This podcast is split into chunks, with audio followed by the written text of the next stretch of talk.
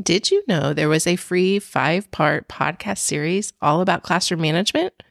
In this series, learn how I went from using traditional classroom management strategies without a lot of success to becoming a behavior detective.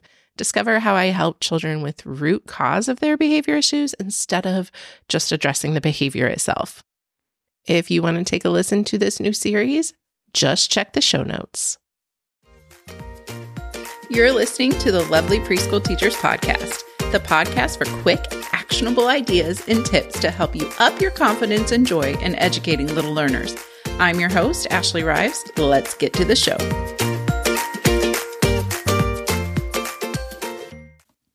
Hey there, welcome back to the Lovely Preschool Teachers Podcast. You're listening to episode 60 Transforming Preschool Behaviors with Social Emotional Learning. Before we get started, I must apologize. I have been sick for a week, and so if I sound all gunky, that's why.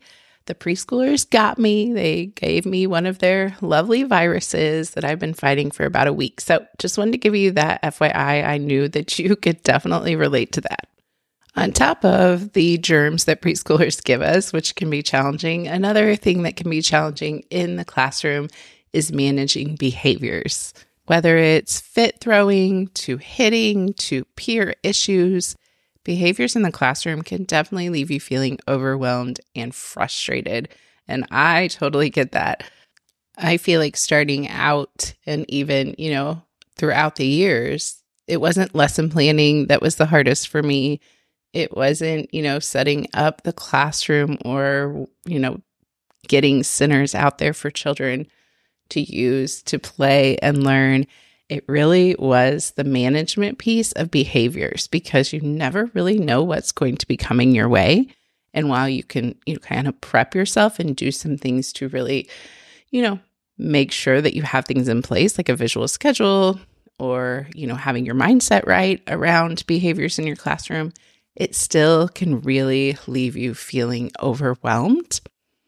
So, I really wanted to share with you something that has helped me in the way of changing my own mindset so that I can really help my little learners thrive. And in turn, it has helped me get less frustrated and just not feeling that overwhelm and like I want to cry every day.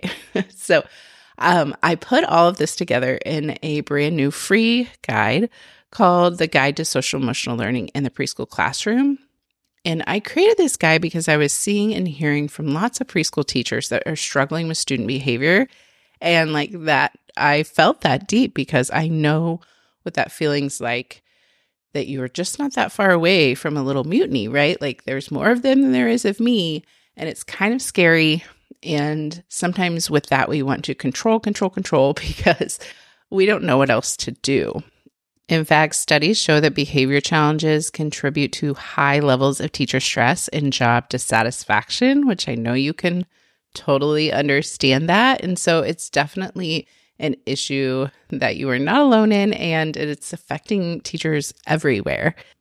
So now I've gotten extremely passionate about when I see children having behavior issues and how we handle it can make such a huge difference it really has led me to want to share what I've learned, the things I've done, the things I did wrong, um, to really get to a place where it no longer bogs me down, gets me down, makes me stressed. I really see it from a different perspective. And I really honestly think that a lot of this is our own mindset of how children should act and what they should be doing and how we can get them to do that thing we think that they should be doing. Now, I am definitely not a doctor. I am just a teacher, but I'm a teacher who has recognized how her own mindset affects that behavior in her classroom. And I really just want to share that experience with you. So, I want to give you an example of kind of what I'm talking about when I talk about this mindset shift.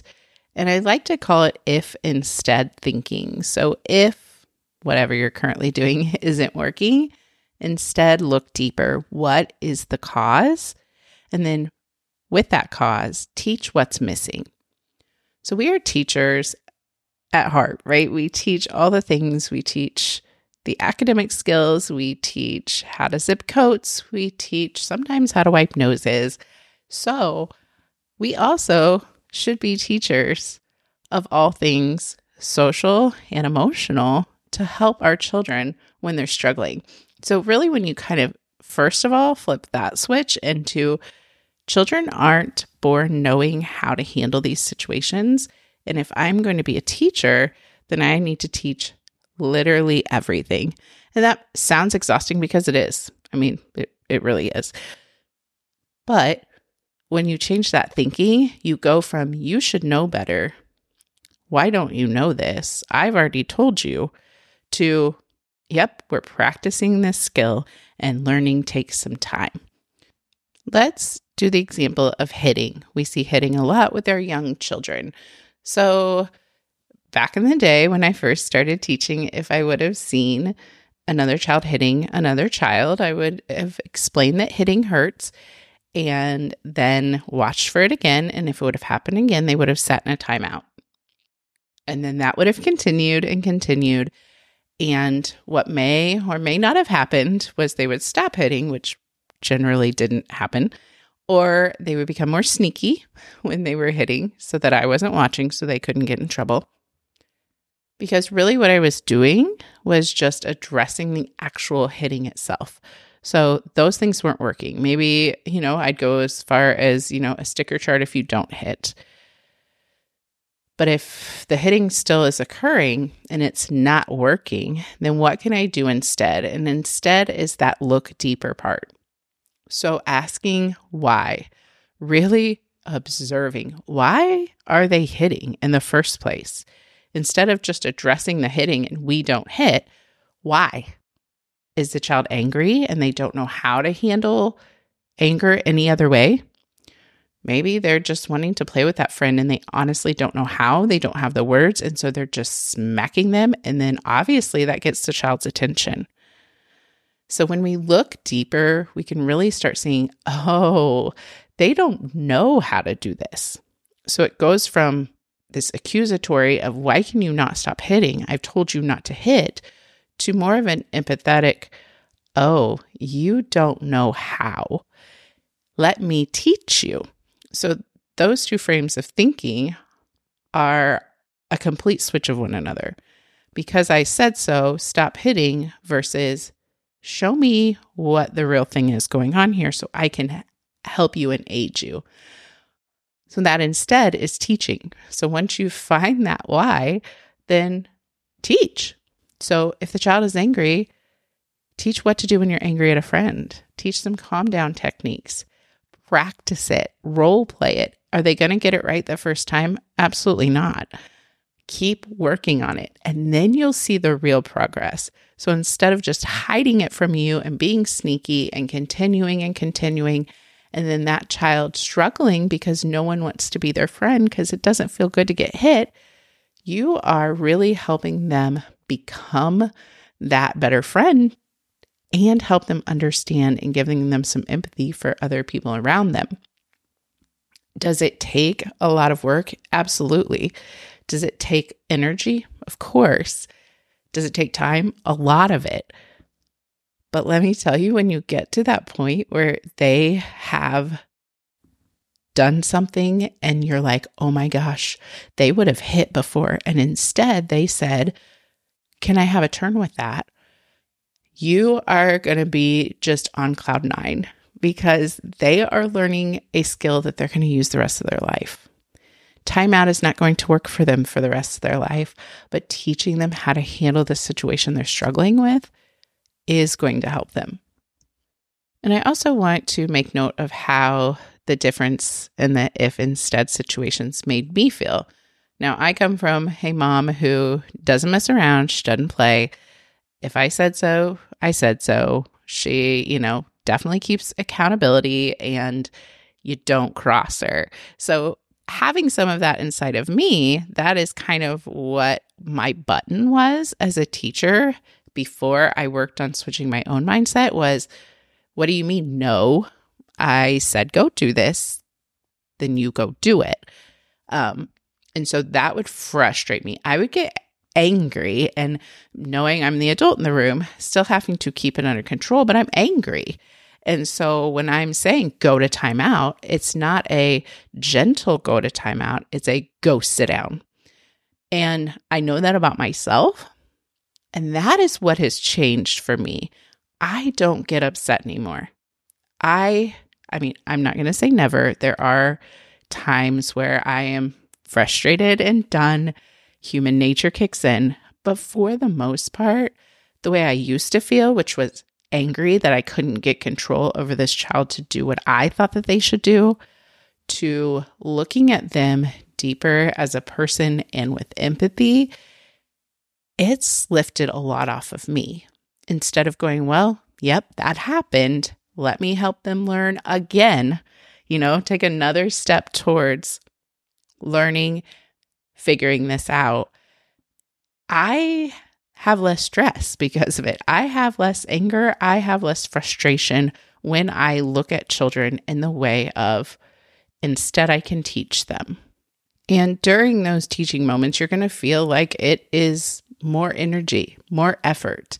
But the thing that I've noticed is while it is more energy and it's more words and it's more effort, it's less stress and less frustration on my part and the child's part, obviously.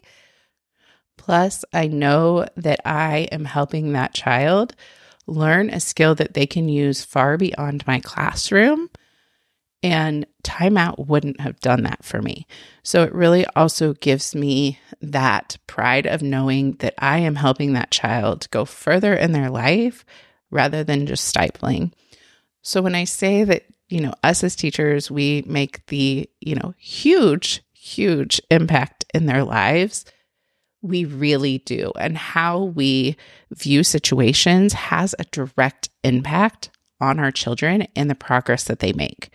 So, what this has done also in my classroom has created no need for any sort of behavior chart, for sticker charts, for warm and fuzzies, for class rewards, for red and green choices.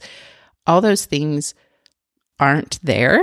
And the reason is because we are learning social emotional skills all the time, every week, intentionally and in the moment.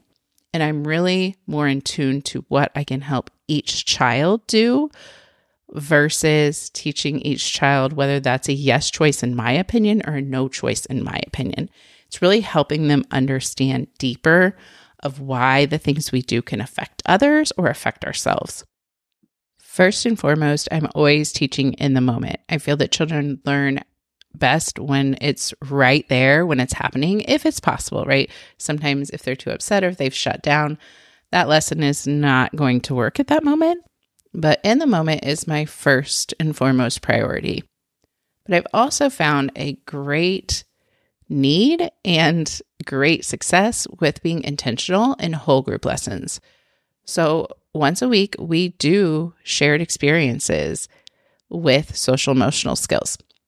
It's wonderful because when we do these lessons, we can later draw back on them. It gives everybody in the class common language around the words that we use, you know, in relation to social emotional learning, whether it's patience or, you know, your personal bubble or your personal space. And it helps them go, oh, yeah, I remember when we talked about that, or I can touch on it. Remember when we read that book and the character, you know, did whatever?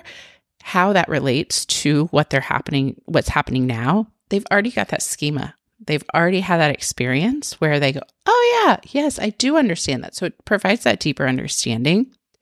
I've also found that it helps children remind each other of social emotional skills because of the shared experience. And sometimes that's all they need. They don't always need me to step in. Remember, we wait patiently, wait. Sometimes it's not easy to wait. And I'm hearing them say these things to each other which is amazing as well. So, having that intentionality has really helped me and not reactional all the time. So, if I'm being intentional, I'm kind of helping curb some of those things that might come up. And if they do come up, we can touch back with them on that social emotional lesson.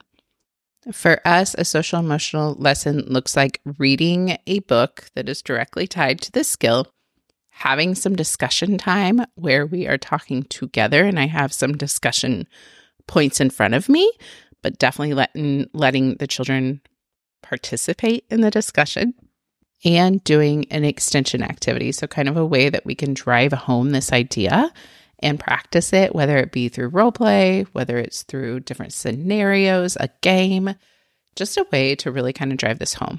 Now, that may sound like a lot, but it really is quick. I try to keep it quick unless the discussion naturally goes farther, which of course I let it if they're engaged in this discussion. Sometimes we need to bump the extension activity to a different day.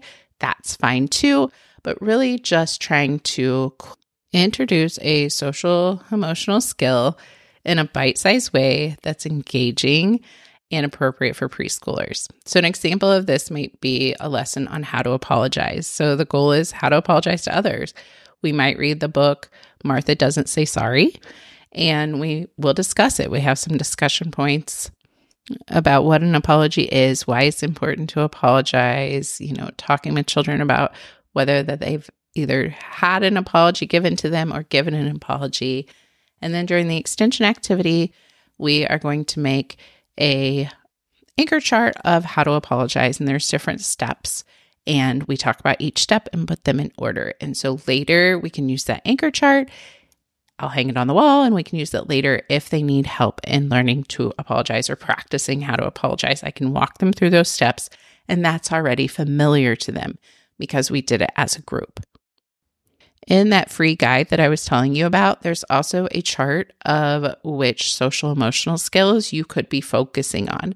So we look at things of self awareness, you know, growth mindset, emotions, self confidence, how you're unique, things like that. We also do lessons on social awareness of having that empathy for others and celebrating that we are different. We also do lessons around self management impulse control, self discipline, controlling your own feelings, how to handle, you know, anger and sadness, and working towards goals and self motivation and things that really are moving them forward in the self realm. And then we also do lessons around relationship skills, using the communication with peers, building relationships with others, how to become a friend, how to be a good friend. And then by the very, very end of the year, we move into some decision making skills, such as what is the problem? How can we solve this problem? Begin to make ethical decisions, reflect back on some of those de- decisions that we've made. So, those are some of the things that we go through in these intentional whole group lessons. So, I've told you about the free guide to help you go from being frustrated and overwhelmed to really seeing real progress with student behaviors. So if you're ready to download that, that is completely free. Just head to the show notes for a link at lovelycommotion.com slash episode 60, to get your free copy. I hope you found this episode helpful, and I'm wishing you a wonderful rest of your week. Keep being lovely, y'all. Thanks for listening to today's episode.